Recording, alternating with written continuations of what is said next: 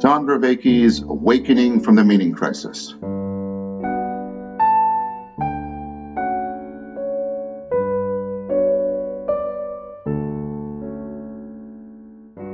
Welcome back to Awakening from the Meaning Crisis.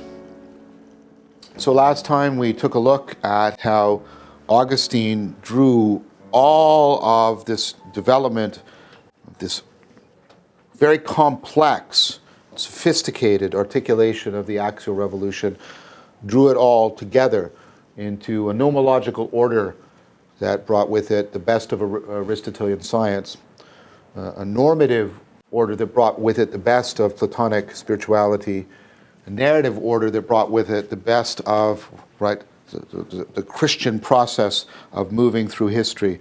And of course, along the ride comes um, the, some of the best uh, psychotherapeutic techniques uh, available from the ancient world. All of this was integrated together. These three orders that articulate the space of how we're connected to ourselves to each other and to the world the nomological, the normative, and the narrative.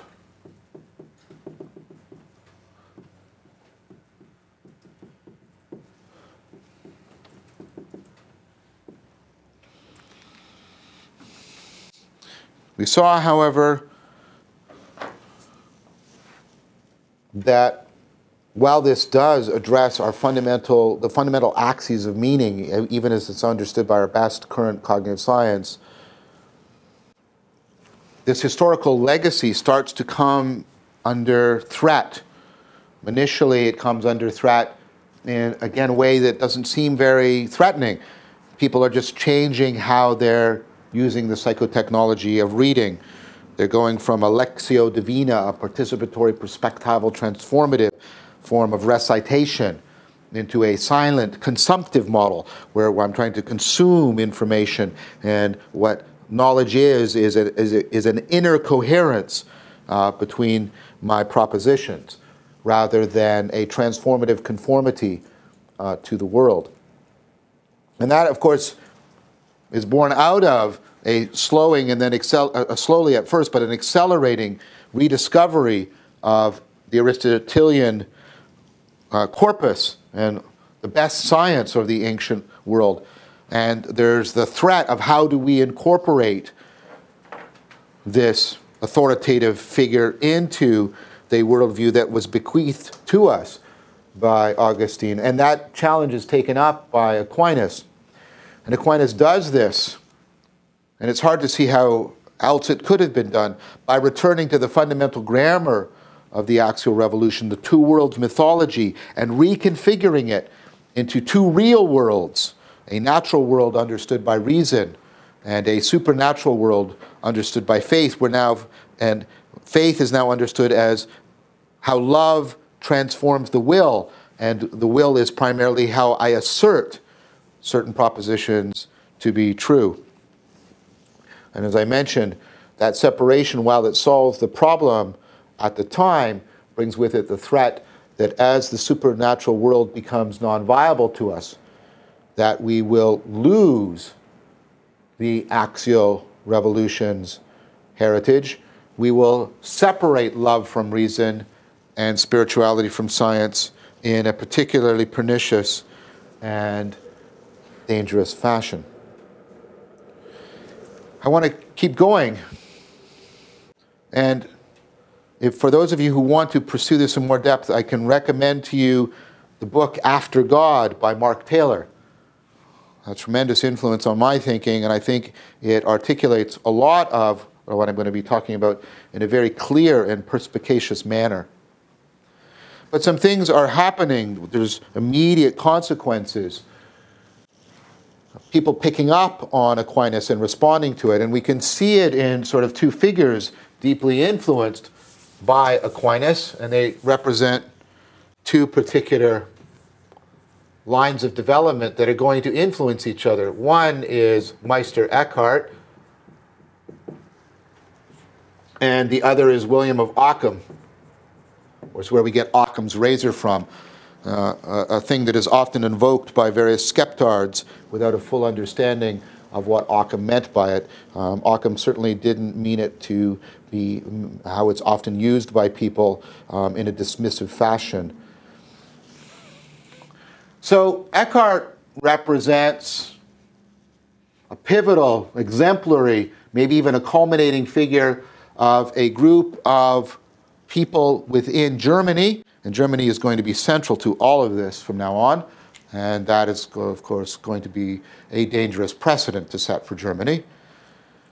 Uh, but Eckhart represents uh, a group that are called the Rhineland Mystics and others who bring about a transformation in the understanding of uh, human spirituality. They bring about a, a, change in the normative order. So Aquinas basically s- changes the nomological order. He separates it into these two worlds, and now there's a chasm between them. Right? There's a chasm between these worlds. There, right? You can't, right? Love can't lift reason up to here. Reason has no home here, right? So, a different meaning of spirituality now tends to be emphasized in the Rhineland mystics. Now, they're deeply influenced by Neoplatonism. Eckhart, I think, is influenced in some way by the whole Neoplatonic undercurrent within Christianity.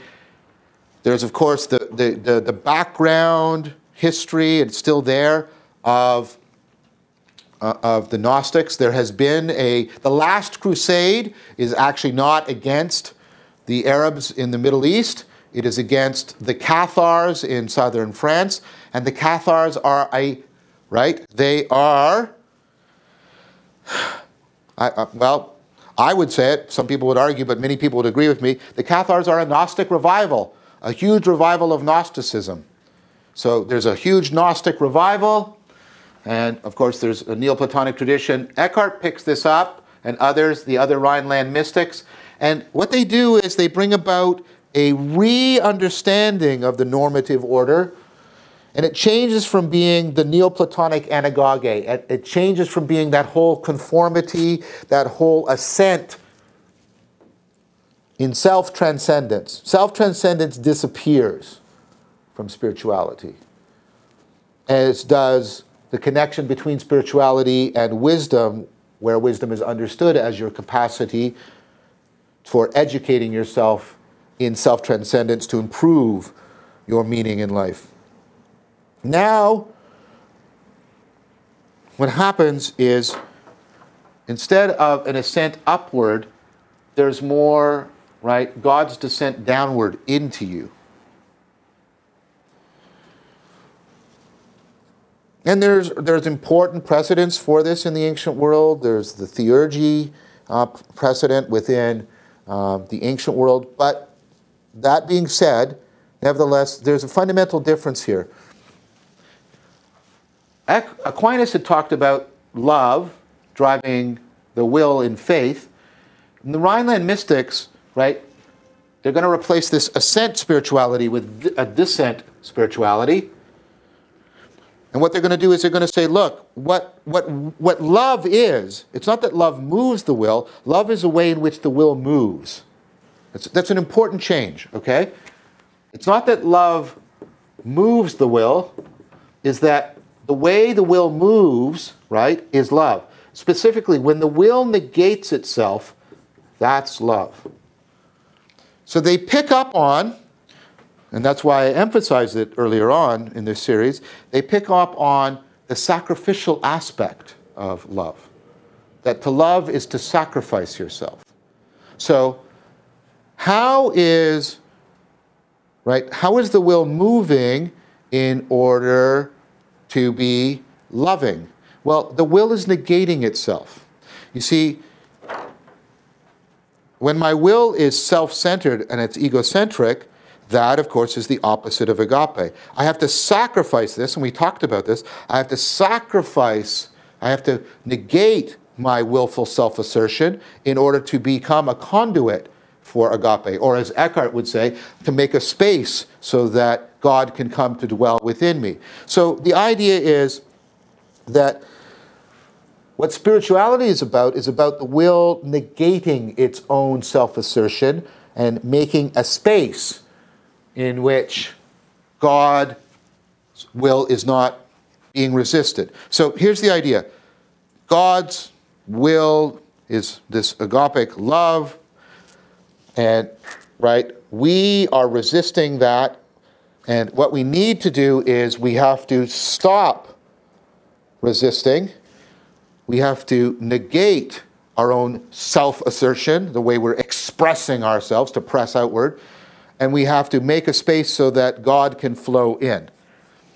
Now, what this does, right, is it makes self negation and this right it makes self-negation and inner conflict central to spirituality. So what had been incidental and contingent in paul and augustine the fact that they have inner conflict it becomes much more valorized in this new spirituality right? I have to sort of be in perpetual conflict with myself. I have to be negating the self so that eventually i empty myself. Now there are I don't want to misrepresent. Uh, Eckhart is one of my favorite authors. There, there's beautiful wisdom about, right, uh, about how to overcome one's attachment to one's thinking and one's self image that are drawn from the Neoplatonic heritage and of great value in Eckhart. But nevertheless, this model of, right, spirituality being ultimately a battle of wills, your will against itself, and so it's not against God's will, becomes a central idea for what's going on in the spirituality of the time. Now that's overlapping with a new, a new emerging worldview. So Occam sees God's will as his primary faculty. Now, some of you may be saying, well, why do we have to talk all this God talk? Look, you have to understand how this God grammar developed and how it has woven its way into the very grammar of our culture and our cognition. Whether or not you believe in a God or not is actually quite irrelevant to what I'm talking about right now. The fact is, people have, and they have sown ways of thinking and being into your heritage. So for Occam, unlike for Augustine and I would say the whole Neoplatonic tradition, it's not God's reason, his intelligibility that is the source of his being. For Occam, it's his will. And you can see how this lines up. These two, these two sides. Because Aquinas has made will the faculty of access to the supernatural, right? The faculty of will becomes central to spirituality and to God here. Now, what does that mean? Why does that matter? Why would he say that? Because he sees, see, again, here's the change. It's not God's agapic love that is his creativity. God's will is the source of his ability. God speaks the world into existence. This is an act of assertion. God asserts the world when he creates it. And you say, okay, so what? So remember, your model of God, whether or not you believe in God's irrelevant. Your model of God has a tremendous influence on how you understand yourself and reality. God's will supersedes his reason. Now that's very, very important. It means that God is not bound by rationality. He's not bound by how things cohere in a rational fashion. Reason is not in any way central to God. That's why the rational, the assent through reason is gone. That means that any order that we find in existence is arbitrarily imposed on it by God's will. Right? God speaks it. He, he, it's an act of will. He's not bound by any rational principles of organization. It is just raw power and fiat on his part. You say, okay, so what? What does that have to do? Well, as I forewarned, your model of how God is is a paradigmatic model of how you understand yourself to be. Again, this is regardless of whether or not you believe in God right now. So, Occam concludes that we are like God. We don't find an order in the look. You look at here's my desk. Here's a book. Here's a book. Here's a book. Here's a book. These are all books. They all belong to the category of books, right? That's part of what they are. They're books. And Occam says, no, they're not. Whatever order or pattern you find in there, you're making it by how you're speaking about it. This is called nominalism. The way God speaks and wills whatever order there is, we're making whatever patterns we find by how we're speaking about them. They're not actually there. This isn't really a book. There's nothing in reality that groups these together. It is only my mind, by using the term, that groups them together. Now, because uh, it's, it's automatic for me, and I, I can't help but see this as a book, but the problem is there is no universal bookness. Forgive the language. I'm speaking, and by using language, language gathers things together in the mind, forms these patterns in the order, but all that's really out there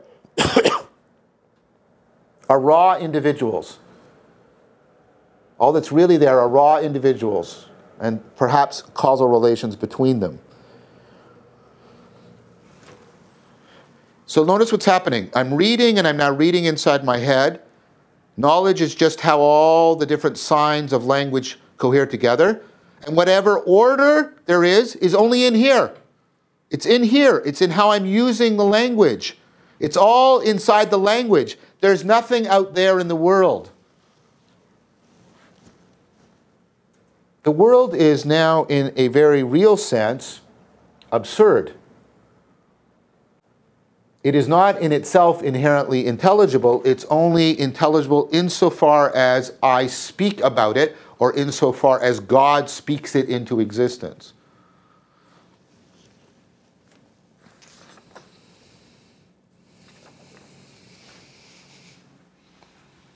Now, notice what this is, this is doing. This is creating a radical, the supernatural world is now, right, not a source of reason and rational order.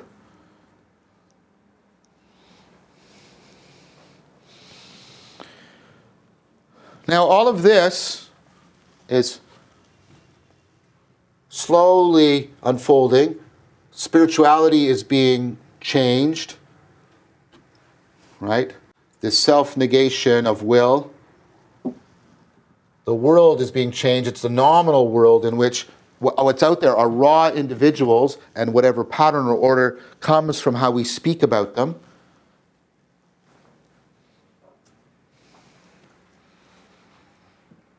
While all of that is taking shape, something disastrous happens shortly, overlapping. Occam's just, I think, just dead, overlapping with some of the later Rhineland mystics. But what happens is, right? Well, most people think it is. But what happens is, right, the Black Death. We think it's the bubonic plague. Most people think it is. And this is a disaster. Right? It lays waste to a third of Europe's population.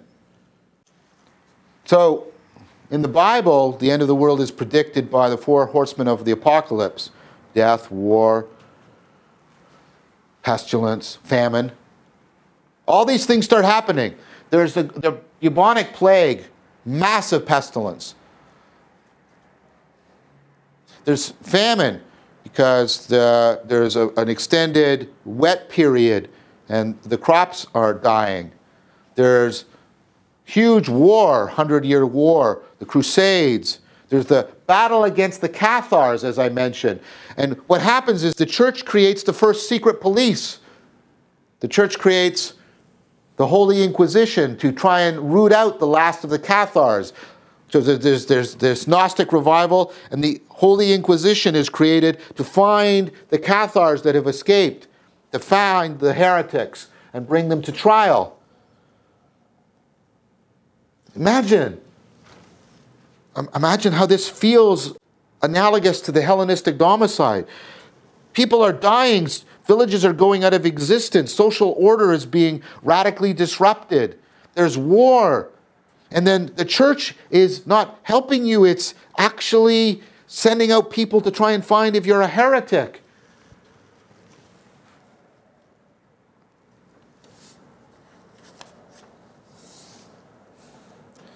So, first of all, people's confidence, confidence in the worldview that they had been born into is being radically undermined. They, they literally think it's the end of the world. Most of the institutions and social structures are broken or at least put under significant strain. Something else happens that's really important. Of course, there's a disruption in social order. People move around, and more importantly, there's a labor shortage. So many people die, there's a labor shortage. And because some of the order has broken down, people are free to move around more than they were, leave the land. It's like a bit of like the Bronze Age collapse or the end of the Roman Empire. People can now engage in some experimentation. And what does this m- mean? Well, it means that there's a labor shortage and there's more freedom, right, of geographical motion and social change. People start to be able to sell their labor for more money and to even to sell their labor. They start to be able to change their status through their own efforts. Before, like you were locked into a quite, you know, rigid social structure, feudal structure. But now, you, because of the chaos around you, you can actually make a difference to your own life through your own effort. And strangely enough, all of this is, forms a weird kind of consistency. The world actually isn't fundamentally ordered. The order is just given by God, and it can just be removed, and then the true chaos of things is revealed. We impose an order like God does, and by my willpower, I can change my status. I can make myself, myself into something different. So what's happening here is right, a new view in which reality is primarily being seen as a chaotic backdrop against which a battle of wills is occurring.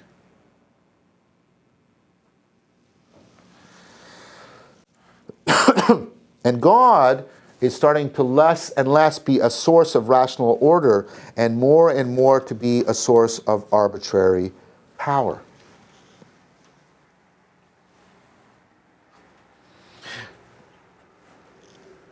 Now, many historians argue, of course, some disagree, that the Black Plague also opens up new social experimentation. People start to, as I say, sell their labor, start to become more entrepreneurial, are willing to move around more, and you get a rise of commercialism. Commercialism starts to ascend. Now, commercialism is really, really powerful, right? You can make use of disparity in demand to accrue wealth. So, i have got a lot of wool here. How much do you want for my wool? Not very much. I got a lot of wool too. I'm going to go sail or travel over here. Do you have any wool? No. What will you give me for this wool? Lots of gold. Oh, okay. Wow. I go back here. You know what I can buy with this gold? More wool. I can go back here and I can get wealthy. And look what's happening here. I'm doing it through my own effort. Has nothing to do with the church, has nothing to do with the aristocracy, has nothing to do with raising grain, farming the land. Nothing. This is like magic.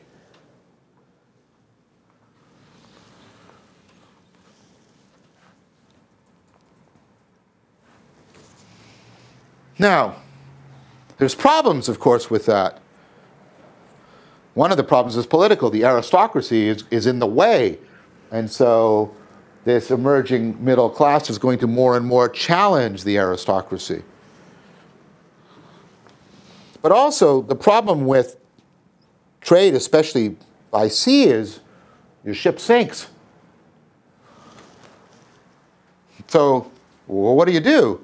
Well, first of all, you're going to create some new institutions. You're going to create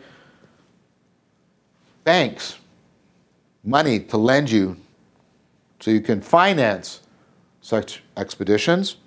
You're going to create insurance companies in case your ship sinks. Now, you're going to do something really important. What you're going to do is say, look, I'm not going to take all the individual risk. What I'm going to do is I'm going to get a bunch of my a bunch of friends and people together and like the way the church is the body of Christ, the body, corpus, I'm going to make one body out of all these people. I'm going to incorporate. I'm going to create a corporation. And what we're going to do is we're going to have shares in the risk. We'll share the risk. We'll have shares in the corporation. And when we get a profit, we will divide the profit in the end. We will have dividends. We'll create corporations and financial institutions. And then what we'll start to do is put pressure on the government, the state, to not just be working for the church and for the aristocracy. One of the things the state is going to start doing is it's going to start protecting contracts and enforcing rules on these social institutions. And you get the emergence of corporate capitalism and the corporate state. Now, that's important because it means that now people have a place in which they can look for power, the ability to change their life, and for norms to govern their behavior that have nothing to do with the church or the aristocracy. Now, that's very important already because what that means is people are creating a secular alternative. Now, they're not setting out to do that but that's what they're doing. They're creating a secular alternative, a secular source of power and wealth and prestige, and they're beginning to secularize the state in order to safeguard those secular endeavors. And think about it the supernatural world is largely irrelevant to all of these secular projects.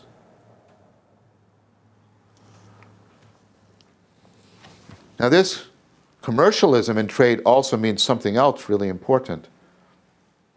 I got to get better at my psychotechnologies. Because I'm not I need to process information a lot better. So what I'm going to do is I'm going to import a new psychotechnology. Always the new psychotechnologies. Look for it. What happens is people are replacing Roman numerals with the Hindu Arabic numerals. You know these, right? You take like one, two, three, four, five, six, seven, eight, nine, zero. Right? The Hindu Arabic numerals. Have you ever done calculations with Roman numerals? It's, ah, it's cumbersome and long and slow and stupid. This speeds up, it empowers you. It's a psychotechnology that makes your ability to process and calculate information way faster. It, of course, comes through, right, the Arab world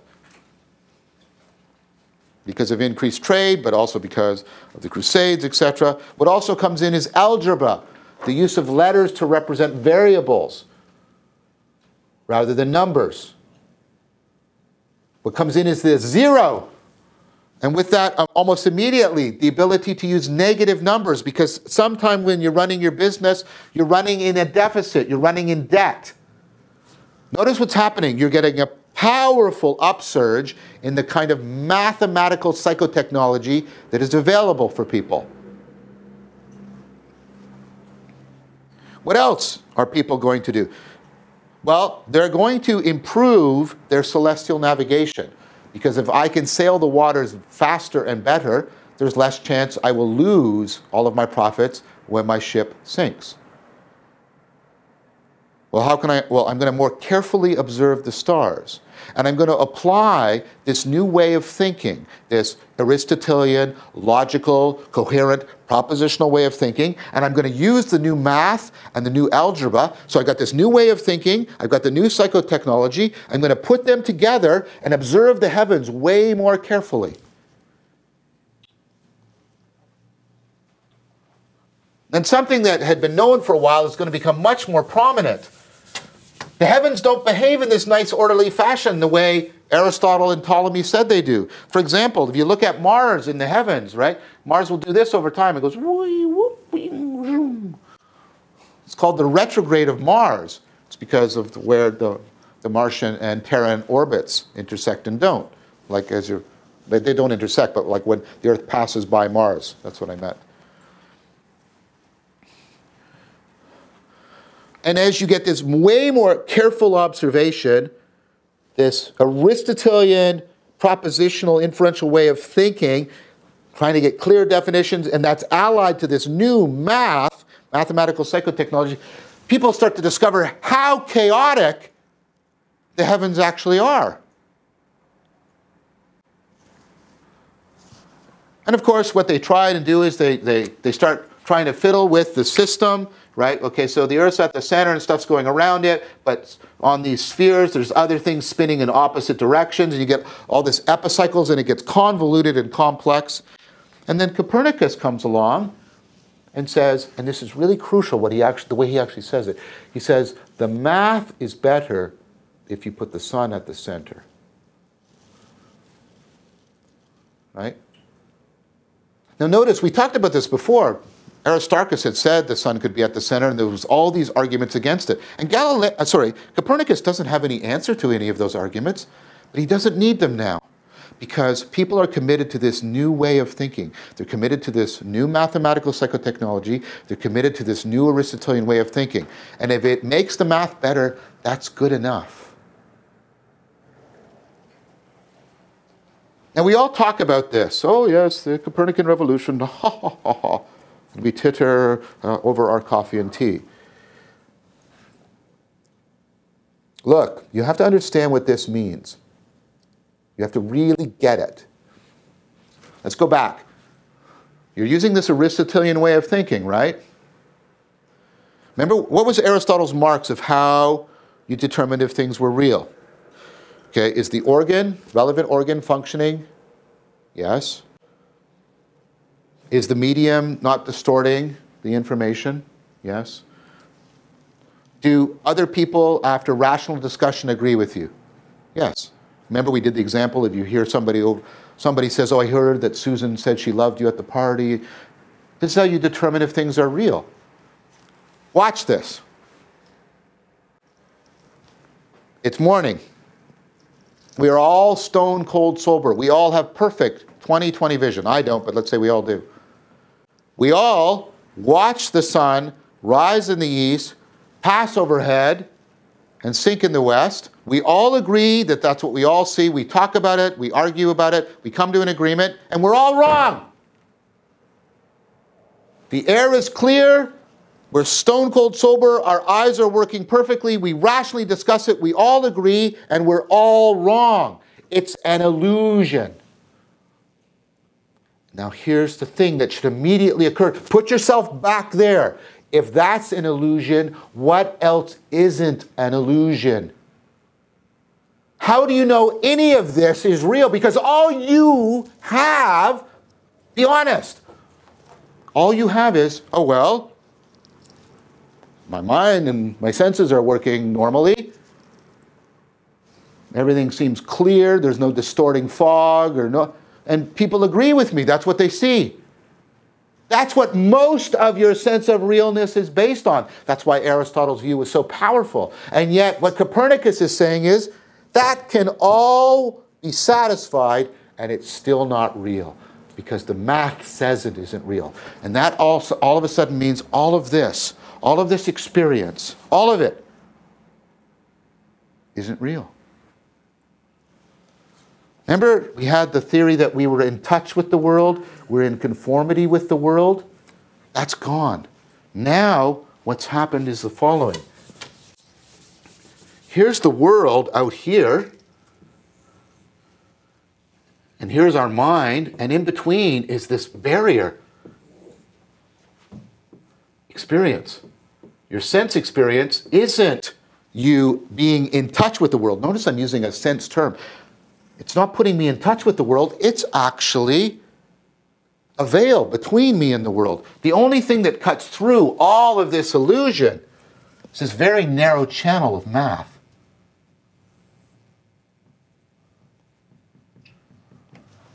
Everything else is. All of a sudden, you are mostly out of touch with the world. This is terrifying. It's terrifying. So you've got all this chaos going on around you, and then you've got this view that suddenly says to you, Well, how do you know this isn't an illusion? How do you know that this table is here? How do you know that your mother actually loved you?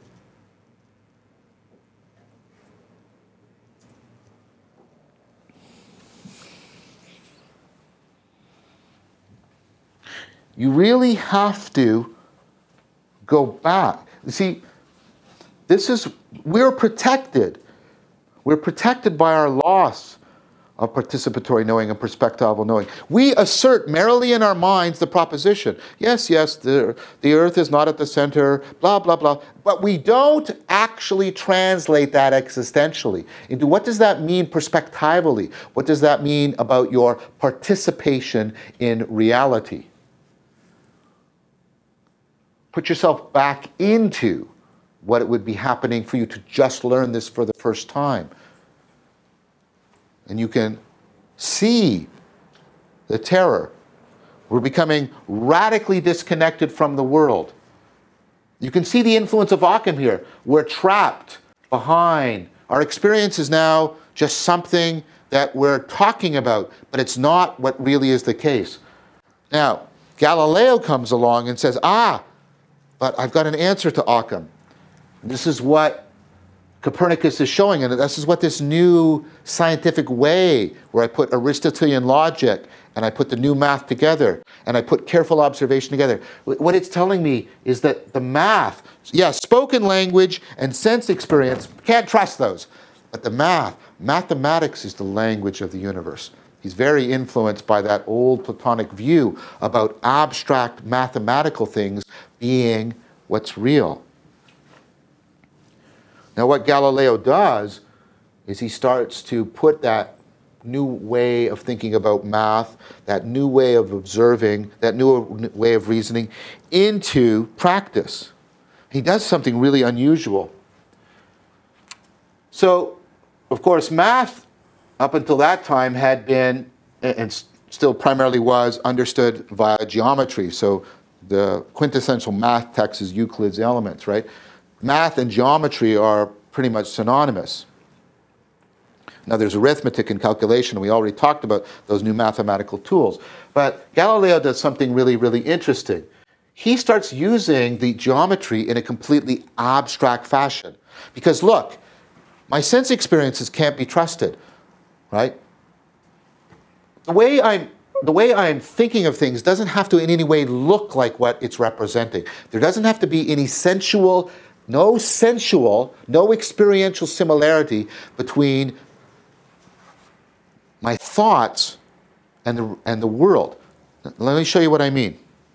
Here's a triangle. I'm going to use geometry. And he's using it to represent the relationship between, you know, distance and time and that gives me speed. Now, there's nothing triangular about speed. he's using the geometry to represent abstract mathematical relations. These have nothing to do with how I'm actually experiencing the world.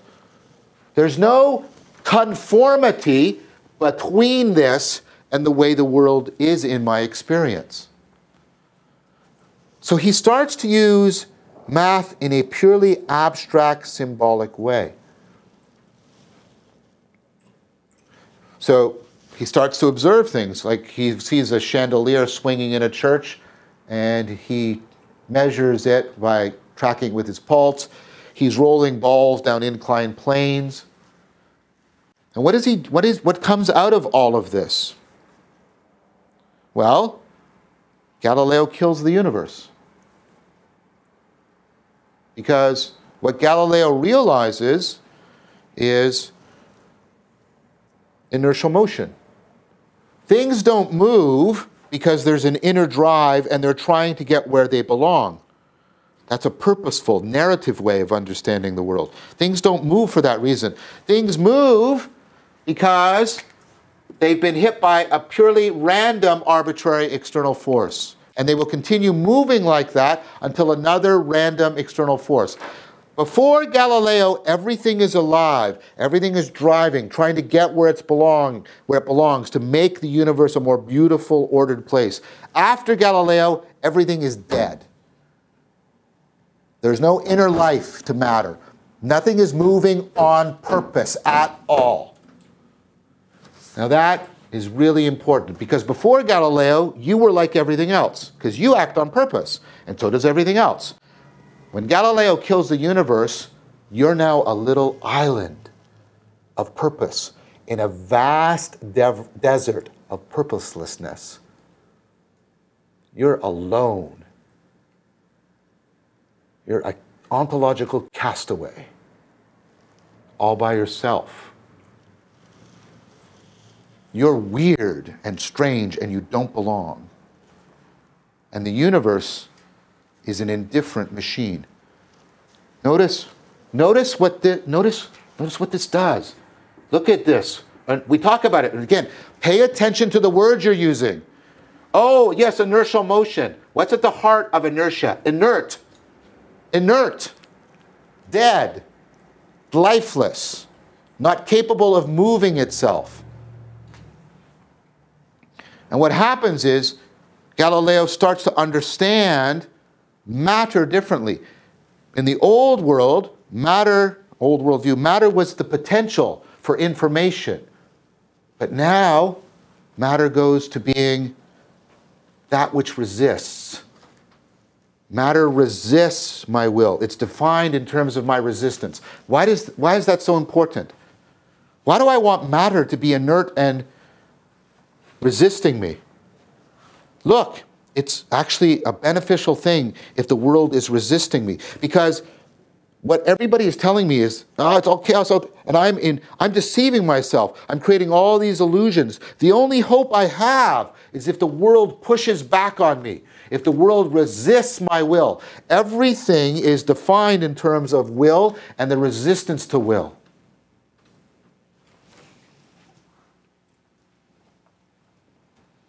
so now what you have is you have this lifeless universe and a battle between isolated wills, largely creating illusions, and this vast, inert, willless, but nevertheless resistant machinery of the universe.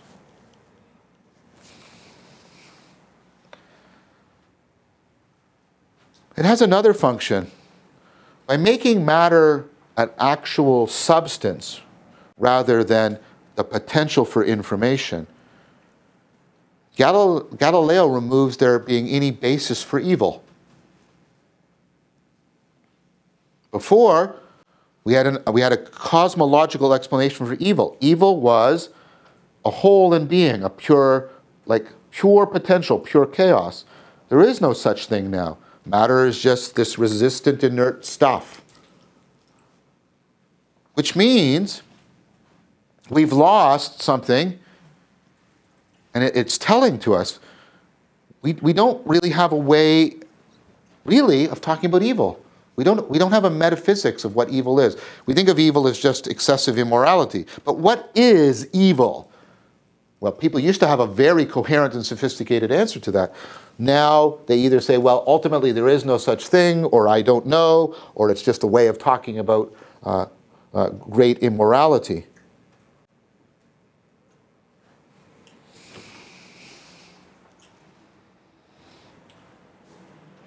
Now, Galileo gives us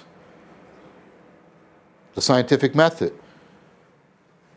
Notice how it's a legacy from the axial revolution. The scientific method is a way for overcoming our willful generation of illusion and self deception. The whole point of the scientific method is to get the resistance of the world, the inert, purposeless world, to resist our purposes and our will, to show us how we are deceiving ourselves.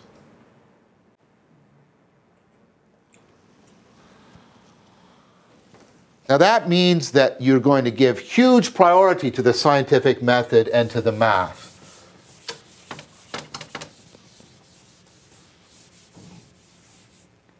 So, what Galileo is going to say is look, the mathematical properties are the real properties of the thing. The length of this, right, and its mass, anything that I can measure mathematically about this is going to be real.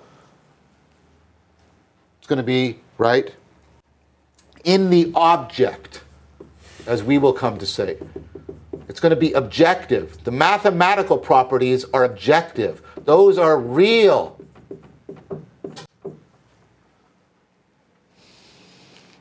So, where, about, where are all these other properties?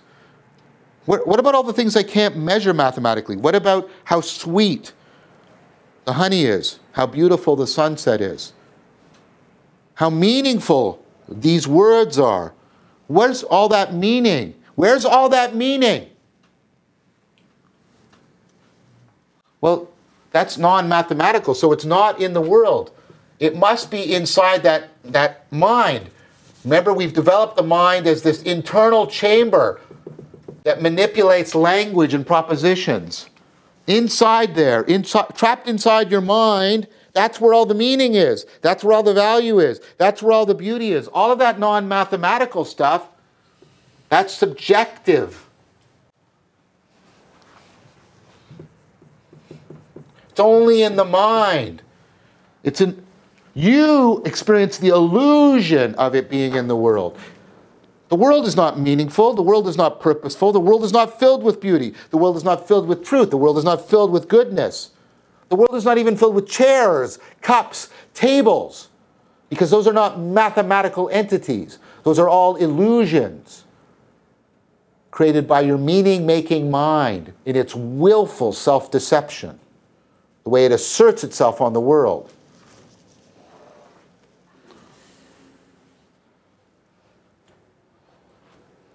Notice what's happening. The orders are breaking down. See, one of the great strengths of the Aristotelian worldview was that your view of knowledge and your view of the world mutually supported each other. But the great weakness of that, of a worldview, is as one starts to unravel, so does the other.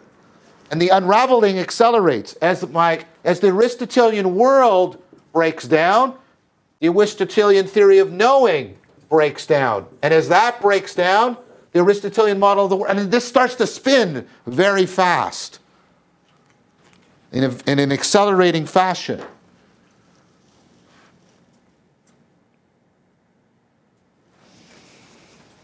Notice where we are already. We're, we're disconnected from the world. We're trapped inside our heads.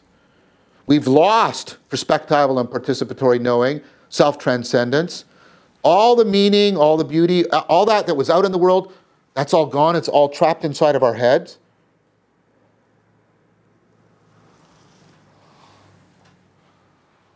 All that's out there is a purposeless, inert, chaotic absurdity. And all that's here within me is inner conflict and a battle of wills with other human beings.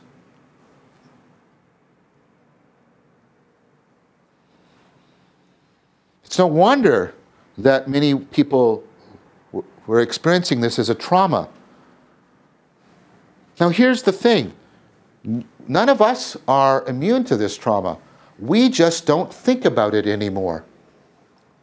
Or what we do is we'll wake up at 3 a.m. in the morning, laying on our bed, and think these thoughts and realize how disconnected we are from reality, how we believe in a scientific worldview in which our meaning and purpose, our self, and the objects we interact with, the tables and chairs and cars, and everything of that ilk is all ultimately not real. And all the purposes we're striving for are not real. All the meaning we're making is not real. And then fundamentally, I'm not real. You're not real. I mean, do you ever awake at three and think, I'm just very complex pattern of atoms? That's all that's really there? Everything else is just an illusion? And everything that I'm doing, I'm doing for things that aren't real for a self that isn't real. In a universe that doesn't give a damn about me, is completely indifferent. It's not that it hates me, it's completely inert and indifferent to me.